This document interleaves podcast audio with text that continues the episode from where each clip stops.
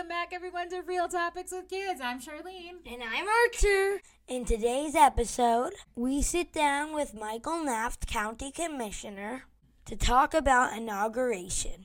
I learned this is a really important process in American government. And now, on to our season one finale of Real Topics with Kids.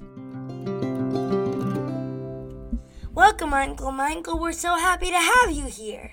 Thank you, Archer. It's really good to be on. I'm a listener of the podcast, so it's awfully exciting for me to get to be a guest on the podcast. Thank you, Uncle Michael. You have an important job as county commissioner. Can you share a little bit about that? What a county commissioner does, and really what all local elected officials do, is we run your, your in many cases, your city, your township, or your county.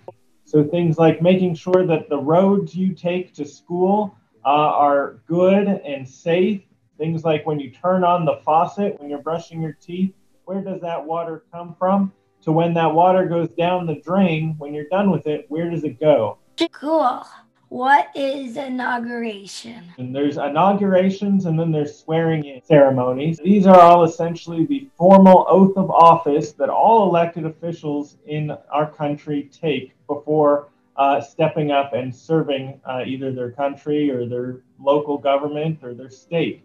So in my case, uh, I've now been sworn into uh, elected office twice. What's oath? It's a real statement that you take the office you're about to enter into seriously. And you also pledge uh, that you're going to do everything within your power to protect and keep safe the people that have chosen uh, you as their representative. What about the presidential inauguration? That's a really big deal. And what's so important is that it really is the signal to the entire world that the United States government will transfer from one leader to another leader in a peaceful way. Not all nations are as fortunate. That's what makes our democracy uh, particularly special. Is swearing in part of inauguration, Uncle Michael? Yeah, absolutely. So the, the inauguration is actually this year a three day event starting on January 18th.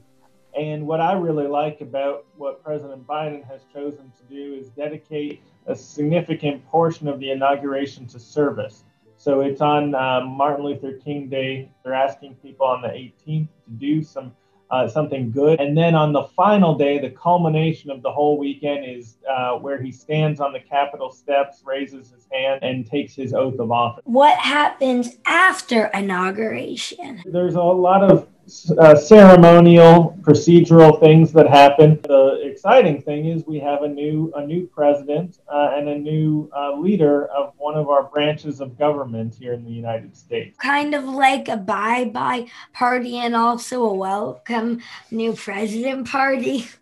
That's right. In many cases, the uh, outgoing president will actually be lifted on what they call Marine One. That's the helicopter that the president uses. So Marine One will lift up over the White House lawn, and it'll be actually a signal of the outgoing administration taking off and leaving and then the incoming administration, usually on their first day in office, they try and fulfill some of the things they promised on the campaign trail, really get off to a good start. On January 20th, is everybody inaugurated or only the president? That's a special day for the president. So on January 4th was the swearing in. All members of the House of Representatives were newly er, elected. They're up two years.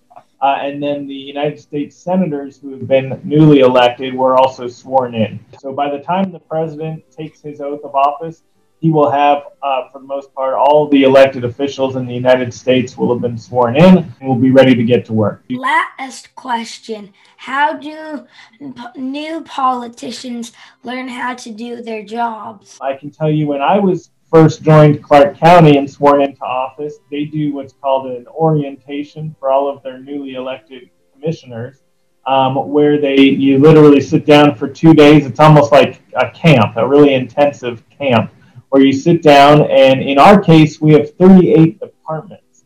So we would spend an hour with, with each director of the department. They would come in, give us a briefing on what's going on in the department, things as basic as what that department does, because there's a whole lot of uh, new acronym uh, initials that we use that someone who hadn't already worked in the county might not know. And then on the federal level, our House of uh, Representatives and our senators, they go through a similar process. It's called new member orientation.